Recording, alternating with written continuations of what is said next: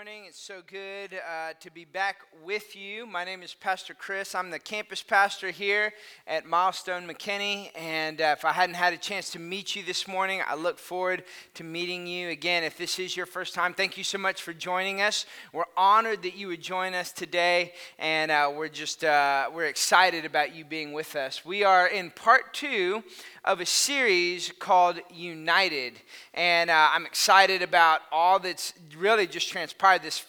past week, uh, some small groups kicked off for the very first time. And, uh, you know, you, you, may think, what is United? Why do we do this? If you've been around Milestone any amount of time, uh, or maybe you're new to Milestone, this is something we do every single year. We do it a, a couple of times a year, and, and we would call it maybe a spiritual emphasis. Sometimes we'll call it a campaign.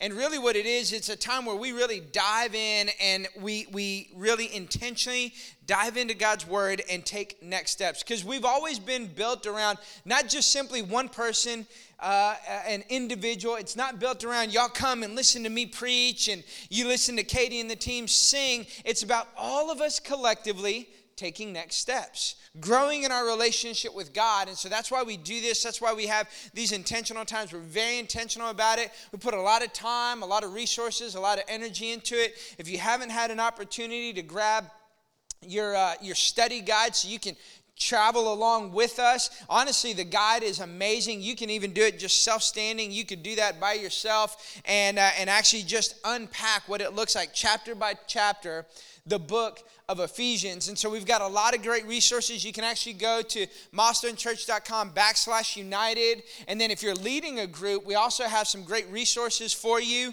Uh, there's some uh, coaching videos that we'll release each and every week as we go into each week from Pastor Jeff, our lead pastor. And so we've got so many things. There's resources on there and how to how to lead a group, how to have, you know, discussions and icebreakers. There's tools on there and resources for you if you're just attending a group. Uh, uh, and I'm so proud of you. We've given out almost 250 uh, United study guides. So that's people just taking books and doing it with just them. Some people are like, well, all I have is just me and my wife. Awesome. You're a group. You and your wife. Y'all are a group. Do a group. Get, get on the leader resources. Do whatever you need to do. Uh, people are downloading the leader guide. And so it doesn't matter the season you're in. We want to remove all the obstacles for you to be able to be a part. And it's because, again, there is power when you just take a next step. That's what begins to happen.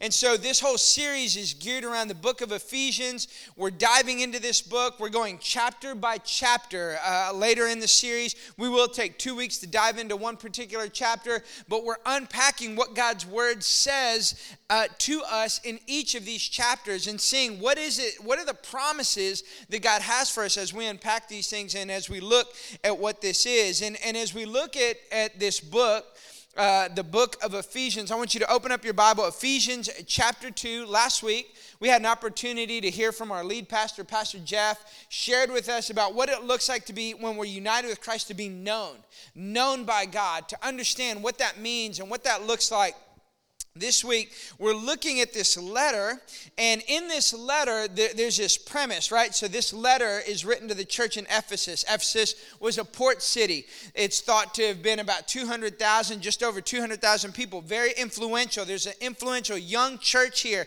that's on the cusp of growing and reaching out, and there's this overarching theme that Paul is writing, and he's talking about being united. What you're united to, what you're tied to, will define who you are, it'll impact impact who you are.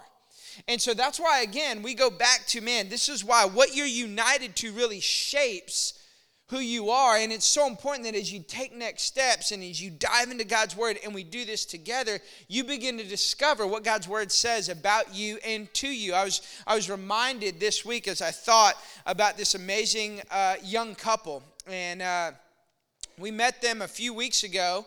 Uh, actually, we met her. Her name is Emmy. And Emmy uh, was serving in our kids area and Emmy and her husband Noah, they had just recently been married. This is Emmy and Noah. You may see Emmy back there. She's taking care of our kiddos back there. And uh, she came. Her first weekend was during uh, teacher appreciation. And so we didn't know she was here serving. We didn't know she was a teacher. And uh, so we found out she was a teacher. We honored her, gave her a gift, gave her an Amazon card, gift card, gave her this water bottle, just loved on her. And what we didn't realize is they had actually just been married. I think they've been married for maybe two months now. They had just moved down here from Peoria, Illinois they were praying, God, we're looking for a church home. We feel like God's called us to, to Texas. He's called us to the McKinney Frisco area. She actually got a job. The only place she could get a job was actually in Waco at the time. So she actually drives to Waco. She's teaching in Waco all week long. So she came, she's serving. She tells her husband, he works every other Sunday. They came the next week. They took their next step. They went through 101. They've gotten involved. Okay, Noah is in a virtual united group. Emmy, while she's in Waco, we're getting her into a virtual united group. So it doesn't matter where you're at. You can be here in McKinney. You can be in, in uh, Waco, Texas. You can be a part of taking your next step. And this is just so powerful. Because here they are believing for God to join them to something bigger than themselves. They come here, she tells her husband, he joins the next weekend, and they've just taken next steps. And it's exciting to see how God is already working and moving in their life. See, that's what begins to happen when you just take a next step. And I'm so proud of Emmy and Noah and just the steps that they've been taking. It's exciting to see what God's going to have in store for them. And there's so many other stories. So wherever you're at in the season you're in, you may be a single parent. You may go, well, work doesn't allow me to leave, and or maybe I'm not ready to go into someone else's home and meet in a group. Hey, we've got virtual groups for you, we've got in-person groups for you. We want to do whatever it takes. We're going to remove every obstacle. I mean, outside of shelter in place when we had to go all virtual and online small groups, now we're at the place where we're going. We've got virtual groups, we have in person groups because we want to remove every obstacle for you to be able to go, hey, I want to be a part. I'm going to take a next step so I can experience all that God has in store for me. There are promises that God has. And that's that's really as we dive into the book of Ephesians, that's what God's talking about. That's what Paul is writing about here. There's this overarching theme that is united for the whole chapter. Last week we talked about what it looked like looks like to be known. This week, Paul's writing about this word called strength. He, he's really dialing into this aspect that there's this strength that you have access to, that you actually have, and you may not even realize that you have it. And it's actually even more than just a strength, it's this authority. This authority that you have that comes from being in Christ, from being united to Christ. And and what happens is this is, you know, when, when we when we look at life and we enter these different seasons of life, how many of you ever felt like, do I have the strength to do this? I think the best way to, to kind of phrase this is every season of life you go into requires a new level of strength. And I think we all ask ourselves this question. I know I have do I have what it takes? Eh, you're stepping into a new season. Maybe you're going to be a new parent. Maybe you're stepping into a new job. Maybe you're stepping into a new relationship. Maybe you're going off to college. Whatever it is, we all are faced with this thought Do I have what it takes? Do I have what it takes? I remember the first time I felt that. Uh, and well, well, one of the first times, probably the most familiar time, and the most recent, one of the most recent times was when I was become uh, when I was going to become a dad, and not just any dad. I was going to become a dad to a little girl. Okay, any any girl dads in here? Okay, I'm the oldest of three boys. So you want to talk about culture shock? I didn't even know it. I didn't grow up with sisters, so I didn't even know what it was like. I mean, it's like a whole new world. Okay, and I'm like, what is about to happen? Now I'd been in youth ministry for a long time. And so I'm wondering, do I have what it takes? I'm going to tell you, here's how I used to see that season. I used to think, give them to me at 11 years old. I know what to do with them from 11 and older. It's like younger than 11, what do you do? Like you got to feed them and then like you got to change diapers and like then like there's this thing called colic and they're going to cry the whole time and then apparently there's this thing called jaundice and what do you do? You like set them out in the sun? It's like you're sunbathing your kid. I don't know, apparently that takes care of it. What is happening? I have no idea. Do I have what it takes? In every season of life, as funny as that may be, if you've got kids, you understand what I'm talking about. And you start thinking, do I have what it takes? Do I have what it takes? Do I have what it takes? And many of us wrestle with this. In fact, psychologists actually use this phrase. It's called the imposter syndrome. The imposter syndrome, whereas people who have actually accomplished things begin to doubt and evaluate the things that they've actually done, and they actually wonder and doubt the things that they've accomplished. And there's this internal fear and anxiety of someday being revealed as a fraud as though they don't have what it takes. You see, you're always going to be overwhelmed with anxiety and fear if you don't know where your strength comes from. If you don't know where this authority and this strength actually comes from, if you're trying to just do it on your own, muscle your way through, you're going, Do I have what it takes? You're always going to have this internal anxiety and fear that overwhelms you. And it's this imposter syndrome that will cause you to feel that way. But there are these promises that Paul is giving us in Ephesians. We've already talked about a few of them. I mean, one of the first ones is hey, there's unity when, when you're united with Christ, there's a unity. You're, in fact, not only is there a unity, you are in Christ. And you're not just in Christ, meaning that there's this power that flows in and out of you, but you're also included with Christ. That means that feeling of acceptance and wondering, am I part of the gang? Am I on the in crowd? I just want to be accepted. You are included in Christ. But the other thing is this you get to know Him better.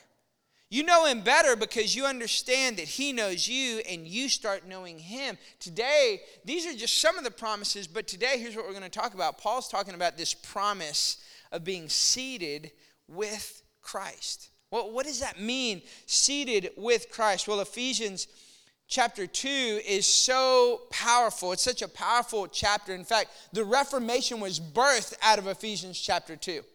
There's so much power and it's so rich in the truth and the power of what Paul writes here and the revelation of how it impacts how we live our life, how we view ourselves, and how we view the world around us. And so Paul is writing about this authority that we actually have that we may not realize that we have. So we pick up in verse 1, and here's how it begins As for you, you were dead in your transgressions and sins so, so what he's saying is let, let's start off first and foremost. We can't save ourselves. Paul is reiterating again you can't save yourself. You're dead in and of yourself, in and of your own strength you're dead. This is not about good bad people becoming good, good people becoming better. This is about being spiritually dead on the inside and it's about spiritually dead people becoming spiritually alive. If you try and live your life outside of a relationship with Jesus, being in Christ, you're on a crash course. You're on a collision course to just crash and burn. Because at the end of the day, what you're doing is simply trying to accomplish what you cannot accomplish in and of your own strength, in your own strength.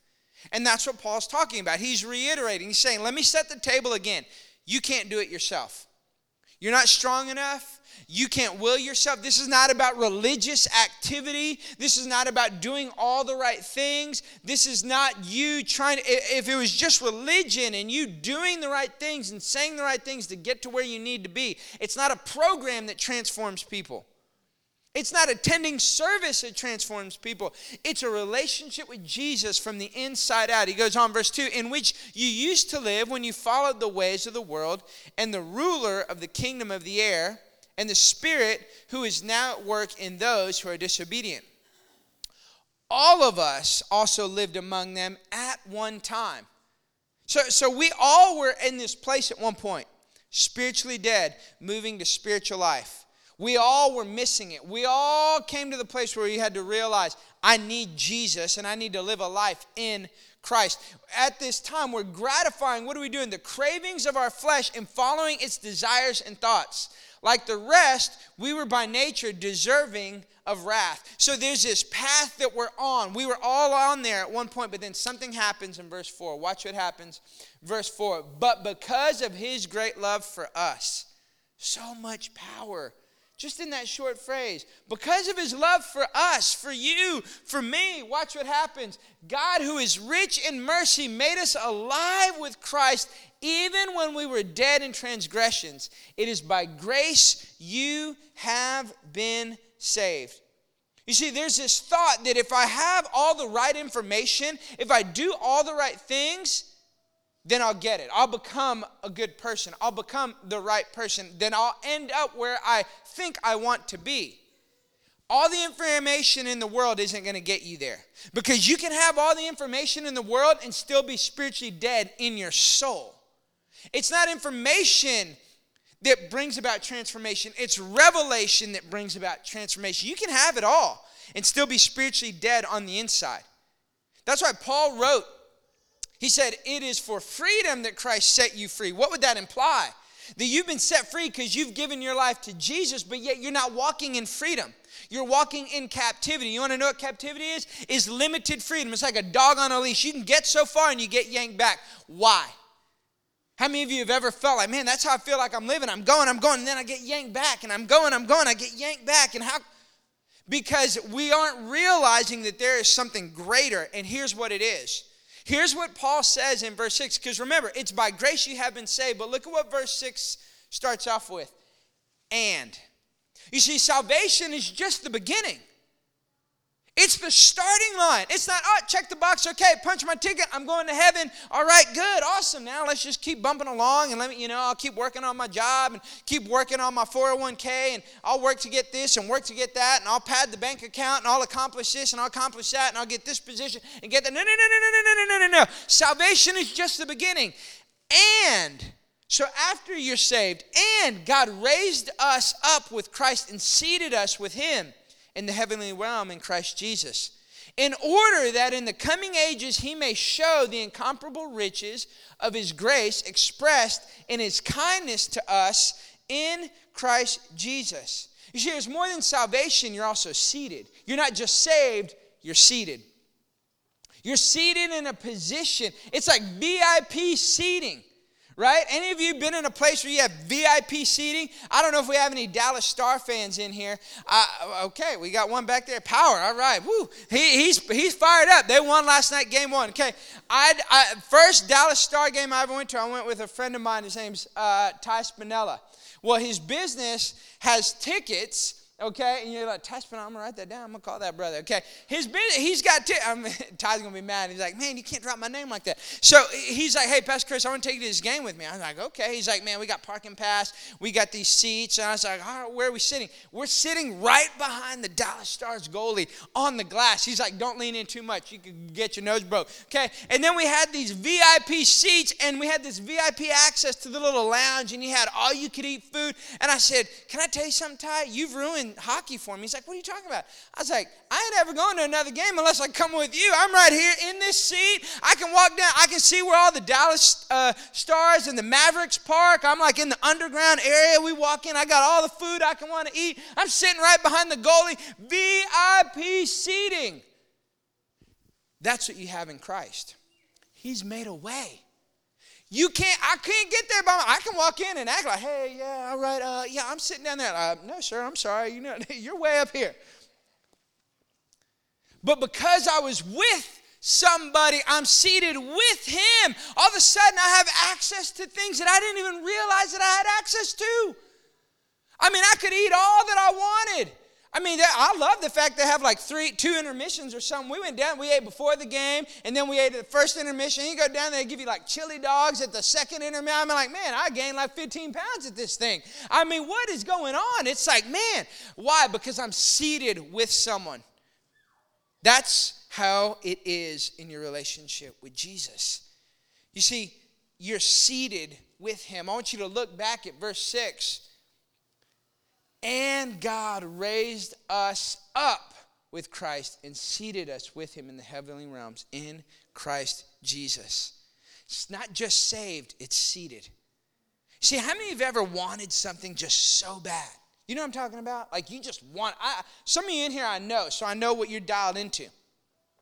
You may be into cars, or you may be into trucks, or you may be into the accessories to vehicles. So you're like, man, I want to get big tires, and I want to get this, I want to get that, I want to get this. Maybe you're into hunting or you're into fishing. You know, someone asked me, do you fish, Chris? And I was like, I cast. I do a lot of casting. I don't do a lot of catching. So no, I guess technically I don't fish. I just cast. You know, you know, whatever it is, you may be into working out. You may be into crafts. You may be into decorating. You're like always got a home project at home, and you're painting or redesigning or whatever, whatever it may be. But think about the thing that you're like, if I could, I just want this so bad. I think about my little girls. Camden, she just turned 10. I shared with you, she's dialed into this like bracelet making thing. I shared with you, I showed you my bracelet. Last week I made this. Let's see. I can get it out from under my. Look at that power. That power. I made that all by myself. She's all dialed into it. She made one last night or uh, uh, the other night. And she's we had our small group, and she was like with this other little girl in there. Now it's like she had like ten different little pieces of string or ribbon or yarn. I don't know what this stuff is. Whatever it is, you know, she's knit. She's tying it together. All these. Now, my Willow, my little Willow, my middle girl, she's all into unicorns. I mean, eh, I want unicorn pajamas. I want a unicorn shirt. I want a unicorn headband. I want unicorn uh, stuff on my wall. Anything is unicorn. She got a, a little uh, thing for her bike, little bell. Guess what it is?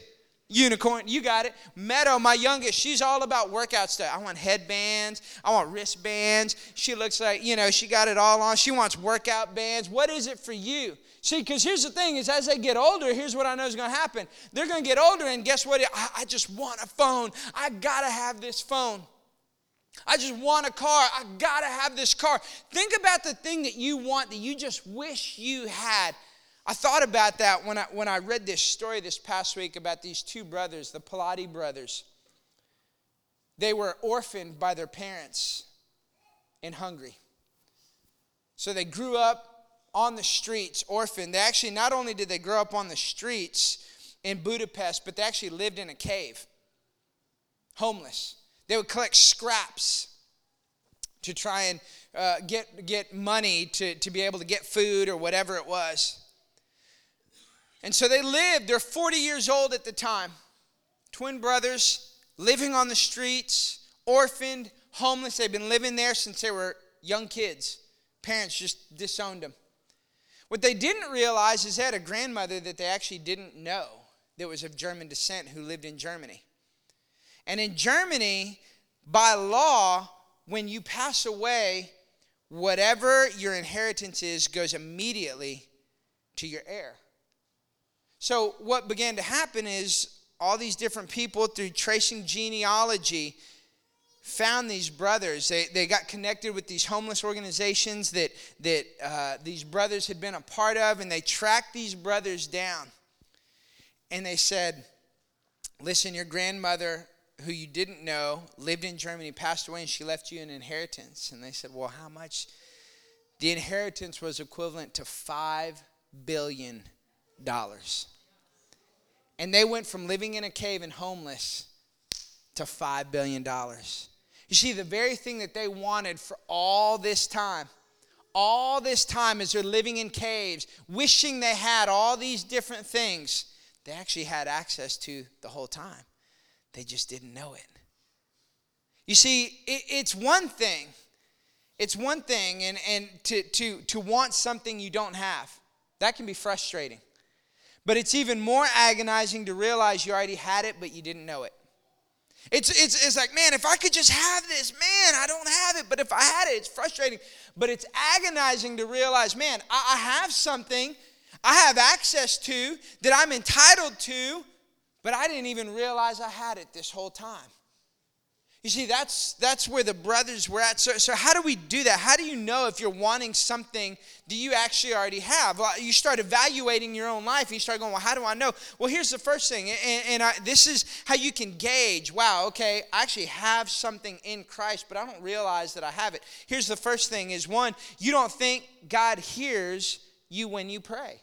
If you wrestle with that thought, you think God's too busy, God's far off, He's not close. Well, maybe you don't realize you actually have access to something that you don't realize you have because God is near. So many of us at times don't experience what it's like to have a dynamic prayer life, to know that we can actually connect with God on a personal level and grow in our relationship with Him.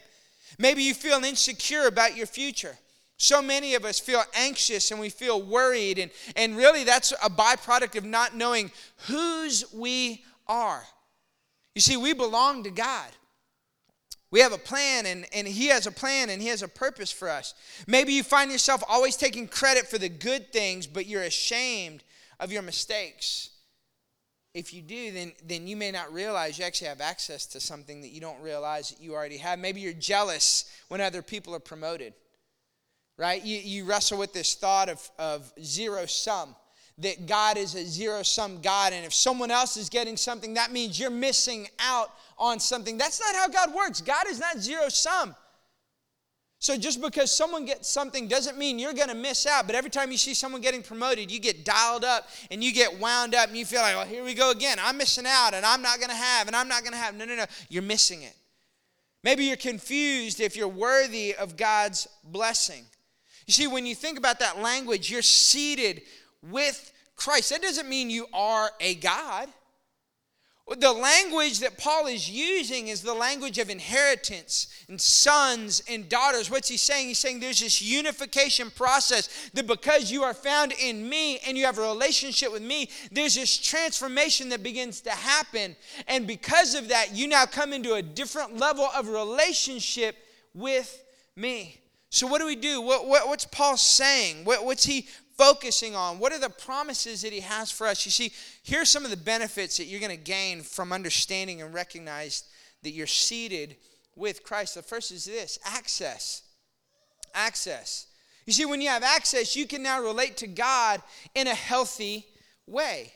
You see, where you're seated determines your position, your position determines your perspective. If you've been at a sporting event, think about it. Why did I tell Ty, man, I ain't ever going to another Dallas Stars game? Because I like being seated right behind the goalie. I don't want to be way up there in the nosebleed. That determines a different perspective. I'm probably looking at a screen more than I'm looking at the ice. You see, where you're seated determines your position, your position determines your perspective. Think about it. We all we all do that every day when we go to the movie theaters. I don't know if any of you, Wendy and I went back to the first time went to the movie theaters and like, you know, feels like eight or nine months. I mean, I don't know. But I can remember back in the day, it was a full on strategic blitz to get to the movies. You know what I'm talking about? There were lines. You were like trying to get in front of folk. You're trying, man, we got to get there early. You're getting there early for it. Why? Because you didn't want to sit where? Right up front. Because look, if I if the only seat available is right up front and I gotta look like this, I ain't going. I'm gonna get my money back. I don't want now. It's awesome. You get on the app, you can see where what seats are available. You can pick your. Oh, I want to sit here. I want to sit there. Oh, there's people sitting right there. I want not just two seats between us. I want four seats between us. I want to be in the middle. You can pick your seat because if I don't have a good seat, guess what? I ain't going. So you do it every single day, and that's what happens. You now have access to something. But we live, many of us, in extremes. Because we're not seated with Christ and we don't understand the access that we have, the two extremes that we live in are this either one, we live in shame. You see, guilt and shame are powerful. When we walk in sin, when we're not living the way God has called us to live, we feel guilt. Guilt is, I feel bad for what I did. But many of us are overwhelmed with shame. Shame is what I did is who I am. You don't have to live in shame.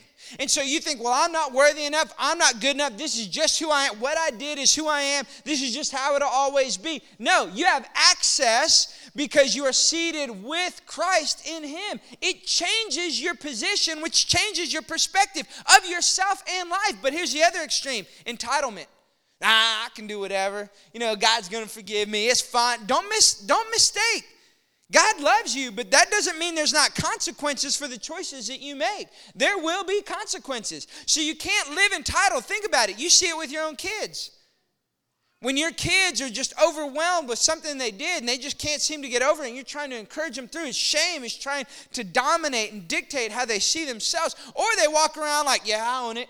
You know, I ain't got to pick up. I got that. How many of you, you say the things you heard your parents say? They're like, I want this, I want that, I want that. And you're like, do you think money grows on trees? You're like, oh my gosh, I sound like my dad, you know?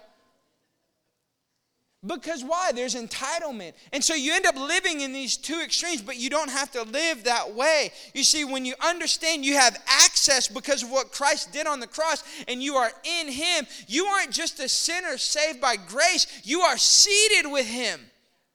You are not a clean version of your dirty old self. That's how many of us live. I gave my life to Jesus, and you still see yourself as a clean version of your dirty old self. The Bible says you're a new creation. The old is gone, the new is come. Are there habits that need to change? Is there healing in your soul that needs to be healed? Absolutely. But you're not a clean version of your dirty old self. You are made new in Christ, and you're seated with Him. You have access to that. Why? Because you know whose you are which then allows you to understand this that there's an, an, acceptance that you receive when you're seated with Christ. You see, acceptance is receiving unconditional love, this unconditional love, which then in turn changes what I love. The hardest thing that we try to figure out, all of us, is how do I change? How do I change? There are rules, there is right and wrong, you need to know them. But knowing what is right and wrong and knowing what the rules are isn't going to change you. That isn't going to fix you. So, how do we do that? Well, it comes down to what am I setting my appetites on? You see, you don't, you don't crave, you don't eat what you crave. Think about it. You don't eat what you crave, you crave what you eat. What you keep putting in you, you wonder, why do I keep going back to that? Why do I keep going back to that? Why because that's what you're consuming spiritually, emotionally, visually, mentally, audibly. You crave what you eat. It's that old saying garbage in, garbage out, right? How many of you ever heard that before? So, what happens is you have to go, it's not, if you want to walk in freedom over sin, over lust, over anger, over rage, over all these things, it's going, wait a minute, I'm seated with Christ. I'm accepted. I don't have to earn anything. And so, what begins to happen is I begin to change my affections. I set it on other things. I begin to change my appetite. I set it on other things. And what begins to happen is that transformation happens from the inside out. That's how you overcome the guilt and the shame. You see, the truth is, at some point, we have to get past doing the right thing so we can get a reward. How many of you had kids? You're like, all right, if you behave, I'm gonna give you some ice cream. If you behave, there's a reward for you. You know, you're trying to bribe your kids. At a certain point, we have to get past doing the right thing because we're going to get a reward. We do the right thing because the right thing is happening inside of us and it begins to come out of us.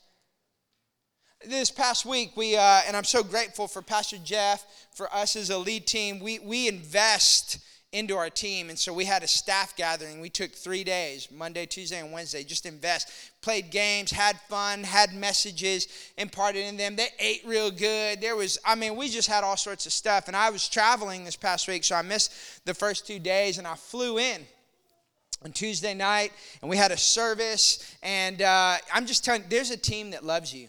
McKinney campus, Keller campus, there's a team that loves you. We love that team. We want to serve them and tend to them as they serve and tend to you. And so that's one of the greatest things that we can do as a team. I want you to know that's a value for us because the best way to serve you is to also serve and equip them so they can serve and equip you. And so we flew in and we had service, we had dinner, we had service, and I hadn't seen the kids or Wendy for about a week. And we get done and we and so we're leaving Keller. It's about 9:30 right? And and it's late, you know, and I'm driving and we kind of coming into Grapevine and I told Camden, she's riding with me, the other two girls are with Wendy. I said, You want some ice cream? Yeah, go. I mean, there ain't nothing better than ice cream at 10 o'clock at night. So we pull over, found Andy's frozen custard. Thank God they're open till like 11, you know? And so we pull in there. I got one of them big old, you know, I mean, hey, I'd been, you know, working hard that past week. So I got me a big old, me and Willow, we shared a big old, like, cookies and cream. I don't even know what they're called. I don't know, concrete, cement, blizzards, I don't know. Blizzards, Dairy Queen, whatever they're called. And we just couldn't. Meadow, she's got a chocolate ice cream cone bigger than her. She's leaning like this you know, she look it's dripping. She can't eat it fast enough. I got chocolate ice cream all over the concrete. They're so mad at us when we left. You know, I'm like, it, it was. But you know why we did it? I didn't go, hey, Wendy, did they behave this week? Were, were they good? Oh, y'all were good. Okay, let's go get ice cream. I just miss my kids. I said, hey, gang, let's just go get ice cream because I love them. You see, you're in here thinking if I do the right thing and if I say the right thing, then God's going to go, hey, son, daughter, let's go get ice cream. But He's looking at you going, I love you. You're accepted. You're seated with me. Let's just go get some ice cream because I love you.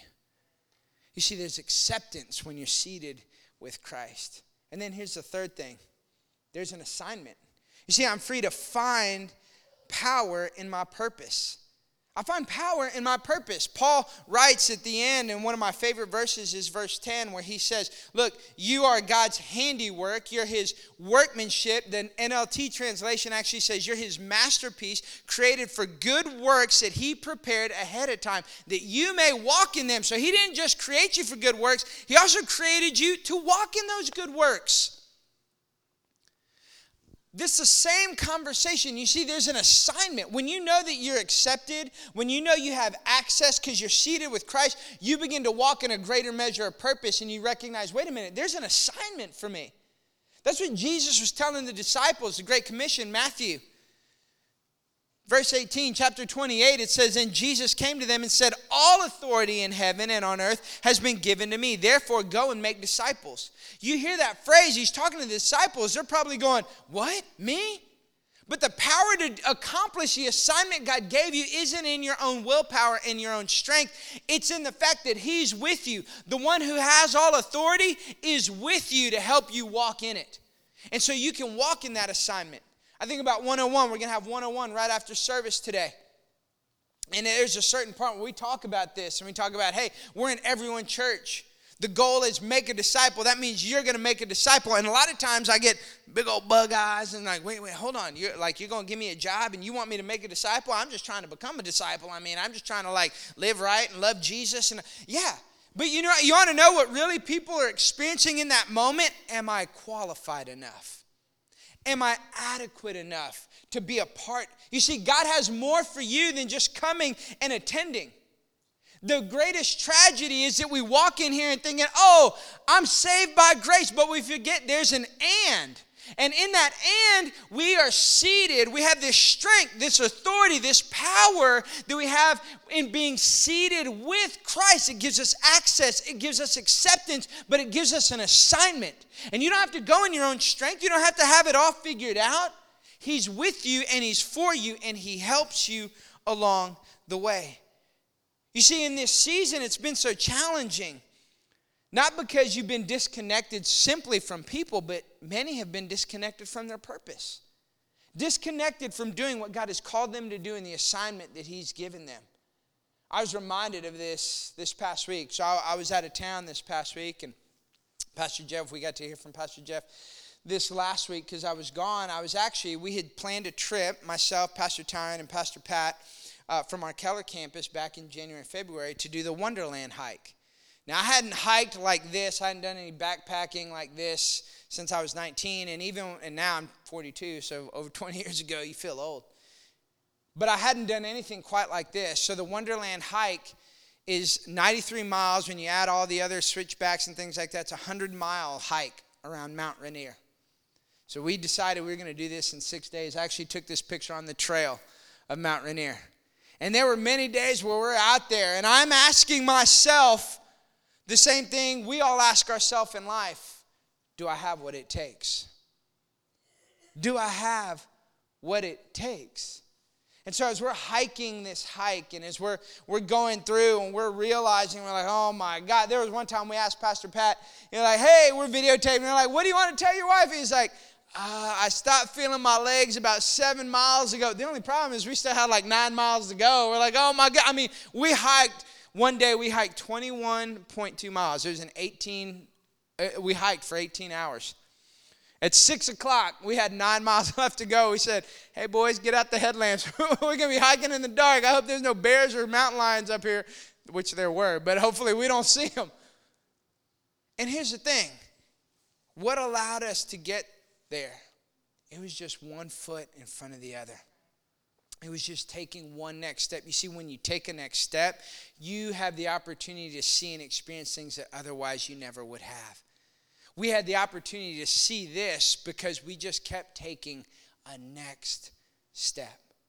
And you go, all right, Pastor Chris, well, what's the point? I have no plan on doing the Wonderland hike. I have no plan on hiking one mile up a mountain, much less 93 miles around a mountain. But here's the truth that in life, there's going to be peaks and there's going to be valleys. In life, it is a hike. and to get to the position to experience and see the things that God has in store for you, it's just going to be you taking one step after the other. Just take your next step. And you're going to you're going to experience what we experienced over 6 days multiple times as we hiked all day long. Do I have what it takes? Man, this is painful. Can I make it? Can I t- Do I have what it takes? And here's what I want you to know. You were born for this. You've got what it takes. You're accepted because you're seated with Christ. You have access because you're seated with Christ. You have an assignment because you're seated with Christ. And not only do you have what it takes, you were born for this. Every mountaintop and every valley, God's with you and He's for you.